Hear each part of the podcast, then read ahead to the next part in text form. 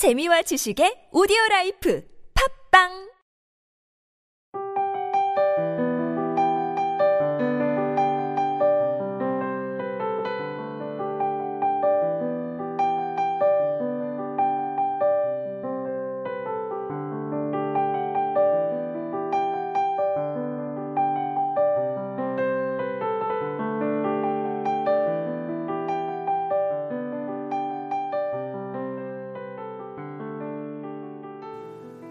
세상의 모든 사랑은 관심에서 시작된다. 집이 어딘지, 무엇을 했는지 등 사소한 관심이 번져 존경과 사랑이 싹튼다. 자신을 사랑하는 것도 똑같다. 자신이 어떤 사람인지, 어떻게 살아왔는지 관심을 가져야 한다. 윤홍균의 자존감 수업 중에서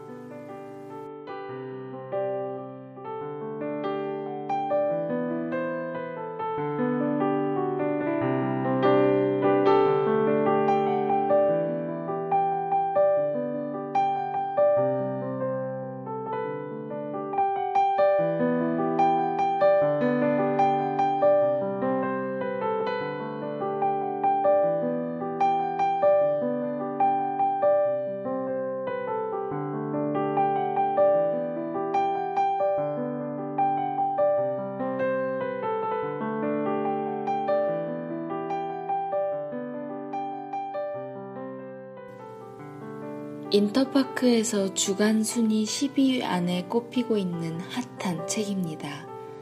윤홍균 저자의 자존감 수업 말이에요. 혹자들은 자기개발서를 대체 왜 읽느냐고 합니다만 저는 자기개발서를 좋아하는 편입니다. 사성에 젖어 사는 대로 생각하는 저를 일깨워주는 역할을 톡톡히 해주거든요. 좀 더 활기차게 살기 위한 저만의 방법이랄까요? 어느 분야나 편식은 건강하지 못하니까요.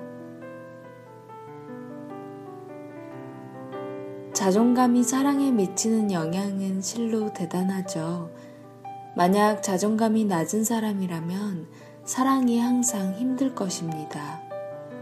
믿음보단 의심이 앞서고 상대방의 무심함에 자주 화가 나고 그래서 싸우게 되고 이런 자신의 모습이 싫어서 자책하거나 자괴감에 빠지기도 쉽죠. 자신을 을의 입장으로 스스로 끌어내려 상대방의 곁에 있기 위해 애쓰다 진이 빠지기도 합니다. 그렇다면 이런 자존감 낮은 사람들은 사랑을 그만둬야 하는 걸까요? 아니요. 사랑이 자존감에 미치는 영향 또한 엄청나다는 사실을 우리는 알아야 합니다. 윤홍균 저자의 말을 잠시 빌려오겠습니다. 그렇다고 자존감이 꽉 차오를 때까지 사랑하기를 미룰 필요는 없다. 우리가 사랑의 환상을 품고 의지하는 이유는 그만큼 사랑의 힘이 강력하기 때문이다. 사랑은 자존감을 갉아먹기도 하지만 그만큼 치유해주기도 한다. 이렇게 자존감과 사랑은 서로에게 막대한 영향을 미치고 있습니다. 이 영향 관계를 살피다 보면 사랑이 어떤 방향을 가져야 하는지에 대해 알 수 있을 거예요. 사랑받을 줄 알아야 사랑할 줄도 아는 것 같아요. 자존감을 높여주는 사랑 해야 한다고 생각합니다. 혹시 지금 사랑이 여러분을 갉아먹고 있나요? 잠깐 사랑이라고 믿어왔던 것들을 일시정지 해놓고요. 상대방이 어떤 사람인지 살피는 것 말고 자신이 어떤 사람인지 관찰하는 것부터 해보는 거 어떨까요?